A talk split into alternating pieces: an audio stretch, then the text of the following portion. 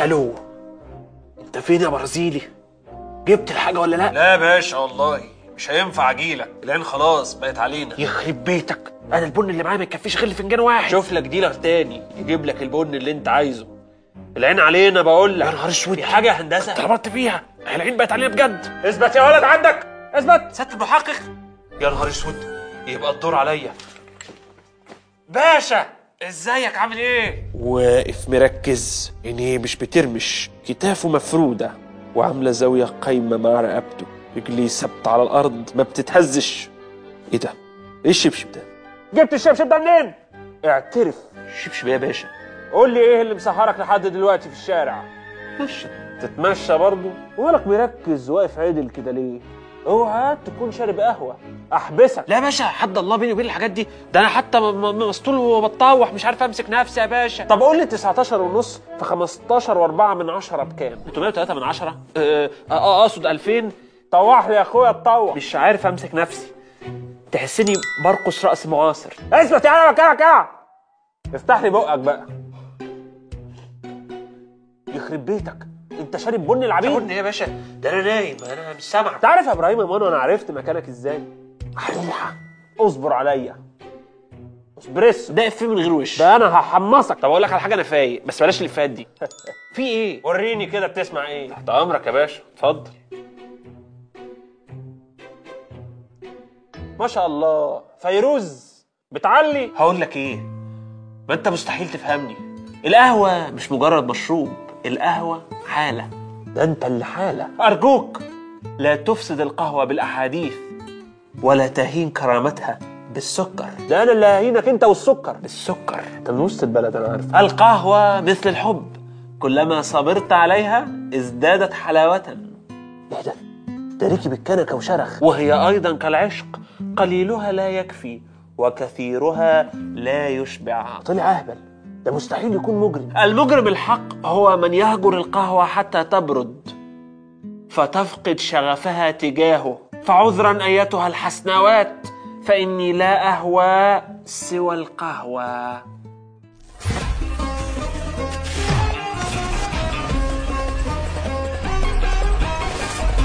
أعزائي المشاهدين السلام عليكم ورحمة الله وبركاته. أهلا بكم في حلقة جديدة من برنامج الدحيح. في ليلة ربيعية هواها نعسان. قررت تقعد على أحد قهاوي وسط البلد مع صديقك جلال. جلال عزيزي المشاهد هو صديقك السينمائي وبوابتك على عالم دراما الأفلام. مش بوابتك لوحدك. جلال بوابة الشلة كلها وآراءه وترشيحاته السينمائية وقعها في الشلة وقع الفتاوى والمراسيم الملكية. وفي وسط ما الكلام واخدكم عن آخر فيلم شفته؟ كاميرا عينك كده زي ما تقول بتخف على جلال الفوكس. وتعمل فوكس على الراجل اللي جاي من ورا وشايل المشاريب. الكاميرا بتركز مع الراجل وهو عمال ينزل الحاجة. وبتقفل الكادر على الترابيزة بالفناجين. مركز على فنجان القهوة. ولما الكادر بيوسع تاني وانت بتاخد أول شفطة بتبص حواليك بتلاقي القاهرة تحولت من قاهرة انت تعرفها لقاهرة تانية ما تعرفهاش. المباني ما بقتش المباني. والناس مش الناس يا عاطف. بس قعدة القهوة لسه هي هي. عزيزي أهلا بيك في القاهرة في بداية القرن ال16 وبيوت القهوة موجودة في كل حتة في القاهرة. زي ما هو الحال في مكة ودمشق. على يمينك ناس بتلعب شطرنج وطاولة. وفي الركن حد بيلعب مزيكا. والناس قاعدة تتكلم وتضحك. قاهرة. القرن ال16 يا عزيزي. ممكن يبقى فيها حاجات بالنسبة لك غريبة ومش مفهومة. بس عزيزي ما تاخدش راحتك قوي في القعدة. ليه يا أبو حميد؟ كفى الشر. أصل يا عزيزي القعدة احتمال ما تطولش. قهاوي مصر ومكة والشام وكل ما يقع تحت سطو المماليك فيه خطر. لا حول ولا قوة إلا بالله. إيه اللي حصل يا أبو حميد؟ قلقتني. السلطان المملوكي قنصوى الغوري جاي له محضر فيه ما يلي. ما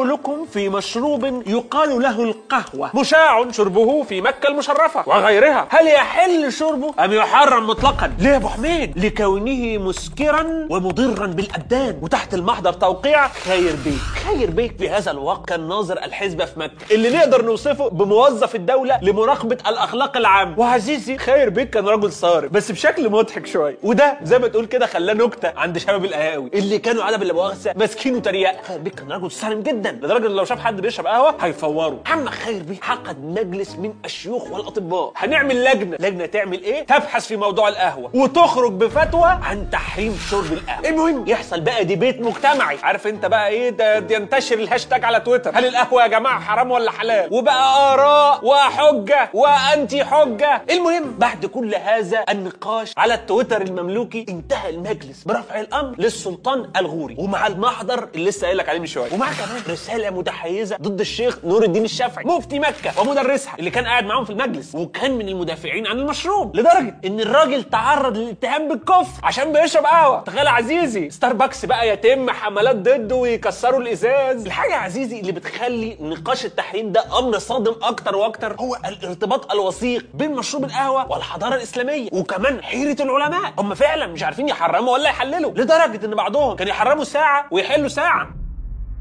مشهد الشمس وهي مكسوفة في الأفق وبتفرش نورها في سهول الحبشة وموسيقى تصويرية بدائية. الحبشة أيها المشاهد هي أرض البدايات وحلوة البدايات. هناك أم كيبش واحدة من أقدم البقع اللي عاش فيها العرق البشري. من 200 ألف سنة ولحد سنين قريبة كانت معرفتنا عنها إن هي أقدم بقعة عاش فيها البشر. والقصة الشعبية هناك بتحكي عن كلدي اللي كان راعي غنم في سهول الحبشة. بيسيب الغنم ترعى لحد ما يجي المروح. المهم في أحد الأيام بعد نهار طويل عم كالدي هينادي الغنم بالناي زي ما متعودين. بس المرة دي مش هيلاقي استجابة. يا نهار أسود يا أبو حميد الذئب خلى بيهم ولا إيه؟ لا يا عزيزي مش ده السبب. كالدي هيروح وهو حاطط إيده على قلبه يدور على الغنم وسط الحشائش. فهيلاقي يا عزيزي الغنم في حالة من النشاط والاستثارة. بعد ما كلوا من كرز أحمر. كرز إيه؟ كرز القهوة. عم كالدي بقى شايف الغنم بياكل ومبسوط يقول لك اما اجرب أنا كمان. فيلاقي إنه لما كل هذا الكرز حس بنشوة يقظة. وانتباه بقى مركز زيه زي الغنم. في فرحته بهذا الاكتشاف. كالدي هيرجع للإمام الجامع في هذه القرية. الإمام هيهتدي لأنه ينقع قشر الكرز في مية مغليه ويقوم شارب هذا المنقوع. وبعد ما يشرب هيفضل صاحي ومنتبه طول الليل. وهو بيصلي صلاة القيام. أنا أيوه عارف المشروب ده يا أبو حميد. مش ده اللي بنجيبه من ستاربكس والكوستا كوفي؟ نعم يا عزيزي. اليقظة اللي بتيجي بسبب القهوة دي هتخلي المشروب ده المفضل للجماعات الصوفية. ليالي حفلات الذكر والمديح محتاجة لها قهوة. عشان سهرانين. مش قلت لك إن القهوة مرتبطة بالحضارة الإسلامية؟ بشكل كبير جدا الصوفيين هم اللي بعد كده هياخدوا القهوة معاهم من الحبشة لليمن. البلد اللي هيرتبط اسمها بالقهوة لحد النهارده وهيرتبط اسم مينا المخا اللي موجود هناك بمشروب القهوة بالشوكولاتة المعروف. عزيز طبعا يقول لي اسمها مينا المخا يا أبو حميد. لا يا عزيزي مينا المخا ده عند دبور هو اللي عريق وفريد من نوعه. لكن مينا المخا اللي موجود في اليمن ده اللي اسمه هيتحور بعد كده ويبقى مشروب انت تعرفه كويس المكة المتصوفة برضو هم اللي هياخدوا القهوة من اليمن وينشروها بعد كده في أنحاء الدولة الإسلامية.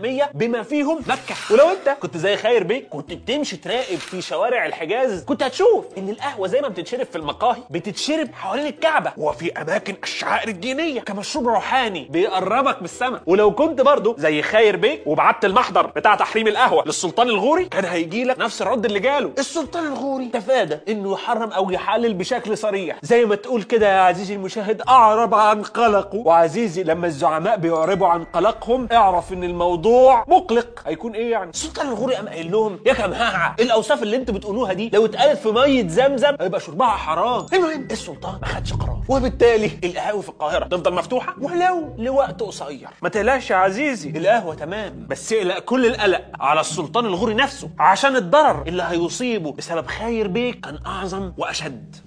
الكاميرا يا عزيزي المشاهد بتتحرك تحت. بين أقدام بتخطو بتناغم عسكري. الكاميرا بتطلع من وسط الصفوف وبتاخد في شط واحد واسع. جيش السلطان قدسوة الغوري الجيش المملوكي تحرك من القاهرة في مايو 1516 في موكب غنائي احتفالي مرعب وبيزحف شمالا في طريقه لمقابلة جيوش العثمانيين. بعد ثلاث شهور يوصل الجيش المملوكي لمرج دابق شمال مدينة حلب ويصطف هناك في انتظار نظيره العثماني تحت قيادة السلطان سليم الأول. قنصوة الغوري يا عزيزي في المنتصف. الظهير اللي على يمينه تحت قيادة حاكم دمشق والظهير اللي على الشمال تحت قيادة خير بيك. مش ده بتاع القهوة يا أبو حميد؟ عزيزي ما تقولش بتاع القهوة هو يعني ارتبط القصة بال كده. الراجل يا عزيزي اترقى وبقى حاكم حلب. المهم؟ حصل الاشتباك المعركة في بدايتها وجنود المماليك كان ليهم الغلبة. آلاف من جنود سليم الأول بتسقط جنود العثمانيين بتتراجع. ولكن فجأة تتقلب الكف. مين هيقلبها؟ خير بيك. خير بيك يا أبو حميد. نعم يا عزيزي. هو ما عرفش يقلب القهوة؟ فقام قلب على قنصوة. خير بيك قام قايل لجنوده توقفوا أيها الرجال عن القتال. بحجة إن دي أوامر السلطان. المهم الإشاعة اللي نشرها تنتشر وسط صفوف جنود المماليك. الحق يالا ده بيقول لك السلطان قال ما تحاربوش. وبالفعل جنود المماليك يتوقفوا عن القتال. جنود المماليك بعد ما كانوا في حالة كر بقوا في حالة فر. ويقف هنا الغوري في وسط المعركة في حالة ذهول. وهو شايف الجنود بتهرب من حواليه وشايف المعركة بتتحسم لصالح السلطان سليم الأول. وفي وسط هذا الهرج والمرج السلطان قنصوة الغوري بيموت. للأسف يا عزيزي ما نعرفش مات إزاي ولا حتى نعرف مكان جثمانه. بعض المصادر بتشير إنه اتقتل في المعركة. بعضها بيقول إنه انتحر. ما نعرفش. ولكن أيها المشاهد الجميل اللي نعرفه إن دي كانت بداية السقوط. القاهرة بتسقط في يناير 1517 وينتهي عصر المماليك في مصر ويبدأ العهد العثماني. ومين اللي يتعين حاكم للقاهرة؟ يوجستت يا عزيزي. نعم خير بيك. صوت مركب بيتحرك في المية. في آخر أربع شهور. الرحالة والشاعر والمترجم الإنجليزي جورج ساندس. مركبش مركب أصغر من دي. في رحلته من إنجلترا للقسطنطينية اللي هي النهارده إسطنبول. جورج يا عزيزي قعد يتنطط بين سفن ومراكب كثيرة في عرض البحر لحد ما انتهى بيه الأمر في مركب جماعة صيادين من اليونان. خلال فترة الأسبوعين اللي هيقعدها مع الصيادين جورج هياكل من أكلهم وهيعيش عيشتهم. هياكل معاهم السمك الصغير اللي كانوا بيصطادوه ويعملوه مع بصل وتوم وزيتون. هيعيش حياة بسيطة.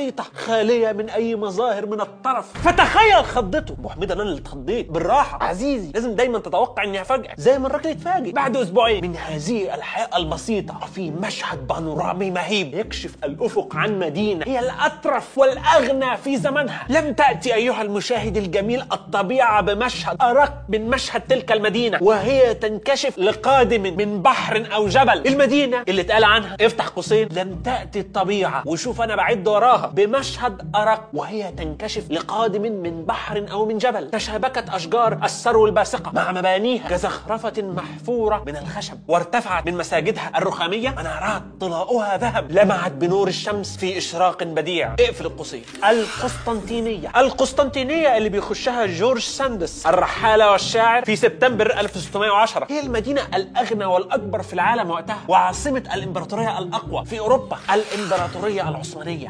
بيسرح جورج في أنحاء المدينة. ويلاحظ إن شوارعها أنظف وأكثر تنظيما من شوارع لندن. وأسواقها ومحلاتها أكثر ازدهارا. ولا القصور والخدم والحشم في لندن كان قدامهم أي فرصة قدام هذه المدينة. بس على طرفها الفج عزيزي المشاهد جورج كان مستغرب إن الطرف ده كان بيشوبه ببعض مظاهر التقشف. لا في إيه يا شباب؟ ده أنتوا أغنياء جدا. إزاي ما عندكمش اللي أنا شايفه ما عندكمش؟ يعني كل القصور الواسعة دي فاضية من أي عفش كده؟ يا دوب كام سجادة على كام قلة. والباقي فاضي؟ وكان مستغرب رغم تنوع الأكل في الأسواق إن أكل أهل المدينة ملوش أي طعم. كل ده يا عزيزي كان عادي. أبو حميد لا مش عادي. عزيزي بس استنى عليا. المهم يا عزيزي الراجل عمال يستغرب وهو جاي من إنجلترا اللي هو ما بياكلوش غير fish and chips حاجات ملهاش طعم. كل ده يا عزيزي كان عادي. أبو حميد لا مش عادي. يعني إيه اللي يا عزيزي اصبر عليا؟ ما تقعدش تبقى كده. أغرب حاجة قابلها جورج على حد وصفه مشروب أسود ترابي يدعى القهوة. مشروب مر لا طعم ولا لون من أكبر لاصغر راس. الكل حياتهم معتمد عليه. مشروب زي ده جورج كان مستعد يحلف. تخيل بقى المواطن الإنجليزي لما يحلف إن هذا المشروب لا يمكن يتشرب في بلده اطلاقا. ده عزيزي مستحيل يتشرب في إنجلترا. مين اللي هيسيب الخمور والنبيذ وال English tea وال fish and chips عشان يشرب لا مؤاخذة طين بترفس النعمة. بتقول على القهوة طين والله الإنجليز دول يا عزيزي ما حدش شاف منهم خير ابدا. هو الدوري الإنجليزي بس. لكن غير كده بيقولوا أي كلام. بالمناسبة يا عزيزي ده ما كانش رأي جورج لوحده. كان معاه أصدقاء أبو حميد ولهم آراء برضه قبل 10 سنين من وصول القسطنطينية الرهبان كانوا متوجسين من مشروب غامق جاي من بلاد الشرق وكانوا عايزين البابا يبت في أمره. شوف لنا يا بابا إيه حكاية هذا المشروب. نفس يا عزيزي اللي حصل مع الغوري. بعض الرهبان ادعى إن القهوة ملهاش مكان وسط المسيحيين. زي ما النبيذ مشروبنا المطهر ملوش مكان عند المسلمين. ده مشروبنا وده مشروبهم الشيطاني. والقرار يرجع في الآخر للبابا.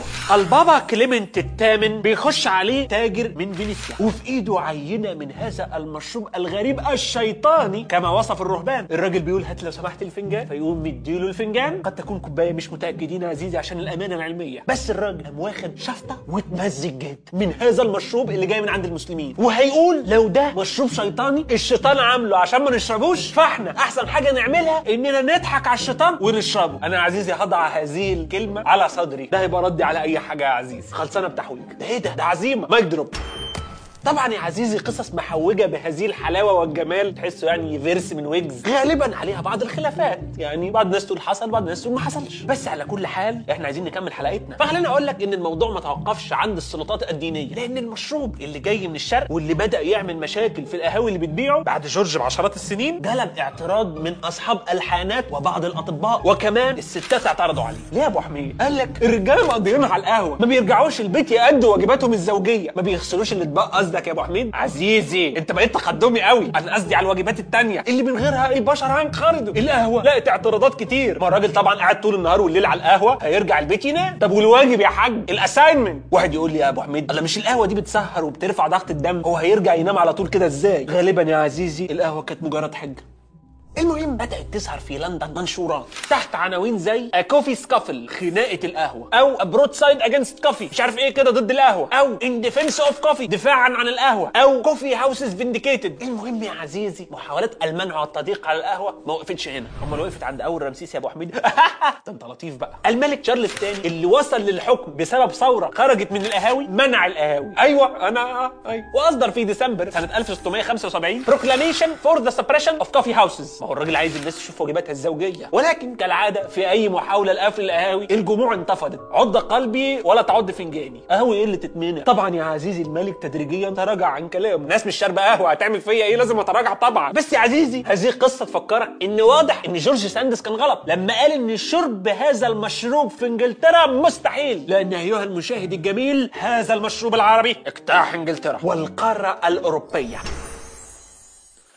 حلق معايا يا عزيزي المشاهد بعيون إخراجية فوق لندن القرن السبعة عشر حلقت يا عزيزي؟ باين على وشك. في صباح. يوم عادي. والجو برد ومندي تتفرج على مدينة بظت جنباتها بقرابة ال 300 ألف ساكن. نهر الثيمز بعرض المدينة لسه ما اتملاش مراكب. وكاتدرائية سانت بولز المتهالكة على ضفته لسه ما رنش فيها أصوات البيع والفصال. لندن يا دوب لسه بتهز من على كتافها مظاهر النعاس. والسراير بتزيق. بيعملوا الواجبات يا أبو حميد لا يا عزيزي صحيين من الواجب. الهدوم بتتغير. وأبواب البيوت بتفتح. ويخرج جموع من السكارى والمخمورين. عزيزي المشاهد لندن زيها زي أي مدينة أوروبية. كانت بتبل ريقها أول حاجة الصبح ببق بيرة أو نبيذ. ليست عربدة يا عزيزي حاشا لله. ولكن يا عزيزي وقتها كان صعب جدا الحصول على مية نظيفة مش ملوثة في المدن الأوروبية المزدحمة. فكانت الكحوليات المعقمة هي البديل. بس منتصف القرن ال17 الوضع بدأ يتغير بسبب انتشار القهوة. بعد ما روسي باسكوا فتح أول مقهى في لندن ده بقى كان يعني ال entrepreneur اللي هيفتح startup قهوة. سنة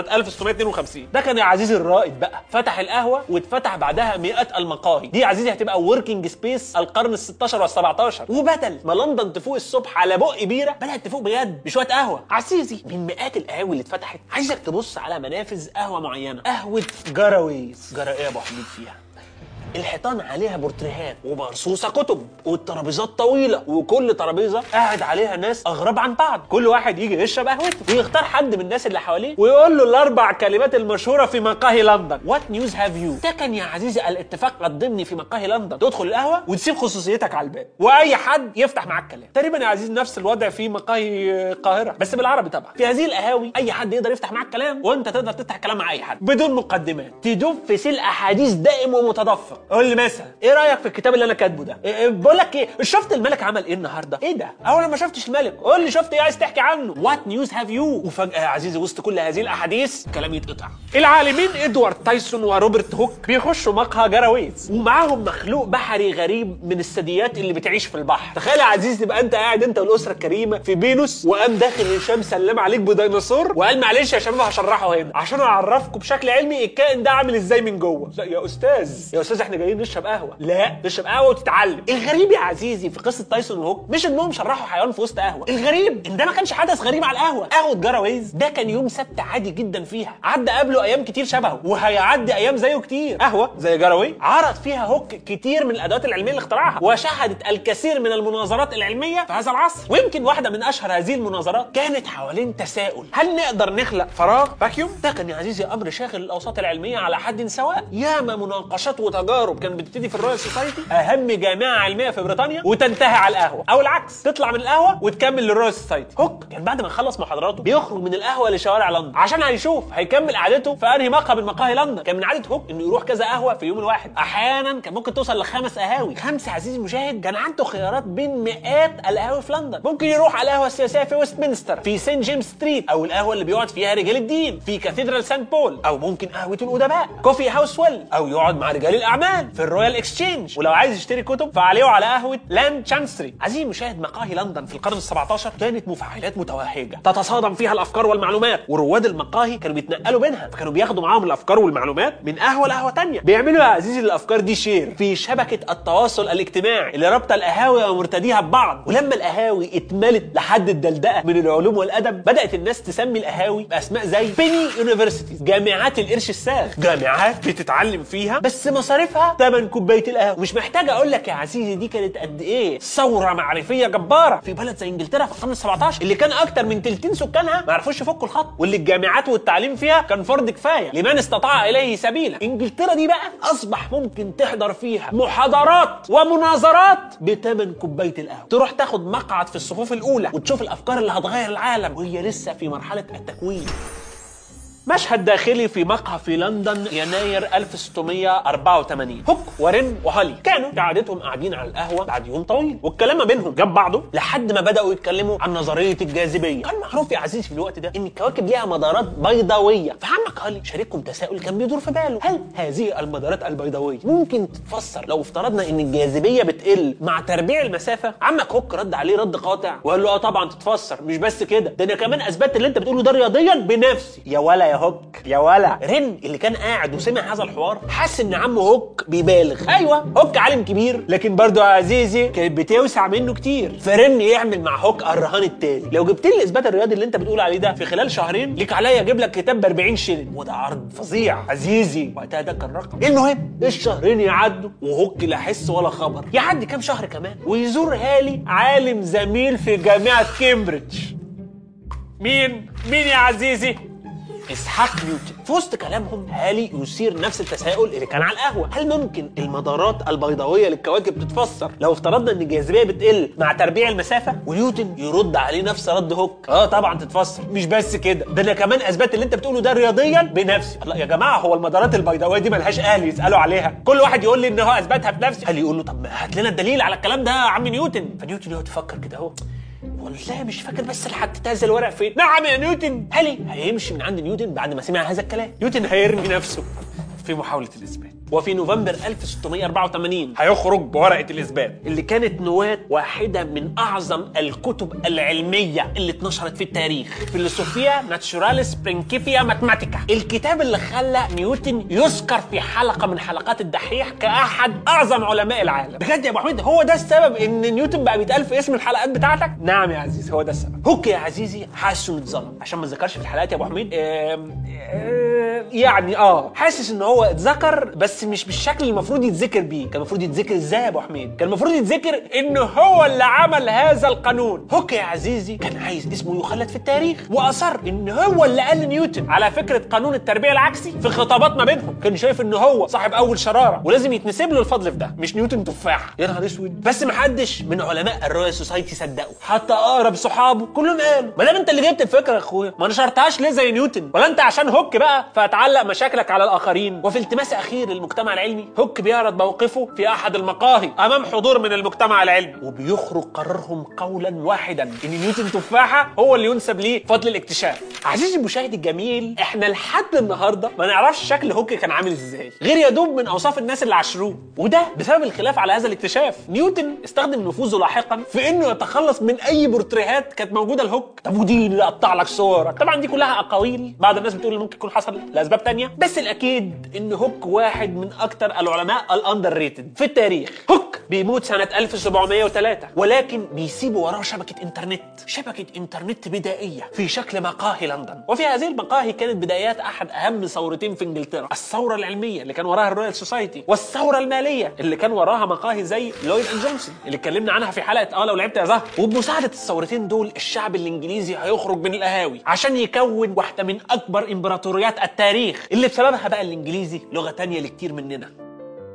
عزيزي المشاهد الجميل قليلة القهاوي البلدي اللي فيها منيو. وأقل كمان اللي فيها منيو عربي وإنجليزي. بتقاطع جلال صاحبك عشان تطلب فنجان قهوة رقم ثلاثة مش عشان أنت ما زهقتش من القهوة. لا لكن عشان أنت لسه ما زهقتش من كلامه. ما تنساش عزيزي المشاهد إنك ما حبيتش القهوة أول ما شربتها. وزيك زي مرتادي قهوة روزيه. أول قهوة في لندن؟ ممكن في الأول. كنت شايفه مشروب مطرب ومر ومقرف. بس بالرغم من ده فأنت كملت تشرب. زيهم. مش عشان القهوة ولكن عشان قعدة الفنجان. بستغرب يا عزيزي من اللي شايف القهوة مشروب العزلة والتأمل الصامت. المشروب اللي طول حياته في خانات القهوة في القسطنطينيه بيوت القهوة في لندن قهاوي وسط البلد هنا في القاهرة. مشروب ما بيعملش حاجة غير إنه بيجمع الناس. وبالرغم من محاولة السلطات الدينية والملوك والحكام إنهم يقفلوا القهاوي على مر العصور إلا إن رغبتنا الجارفة في إننا نتقابل كانت دايما أقوى. مش بنتقابل عشان هدف معين مش عشان نتبادل مصالح زي ما بيحصل في الأسواق ولا عشان نعلم بعض زي الجامعات ولكن بنتقابل بس عشان نتقابل. حصل وإن المقاهي بقت مراكز إبداع ومشاعر ثقافة محطات تبادل أفكار وصفقات تجارية غيرت العالم. كل ده حصل. بس عمر ما ده كان المقصود دايما بنتقابل بس عشان نتقابل. وهناك وقاعدة ورا التانية رشفة ورا التانية. تتقالب أنت وجلال الأحاديث في سكرة من الانتباه. أنت تاخد من حياته حتة وهو ياخد حتة من حياتك. وكل واحد يملى من التاني في حياتكم القصيرة أكتر من حياة.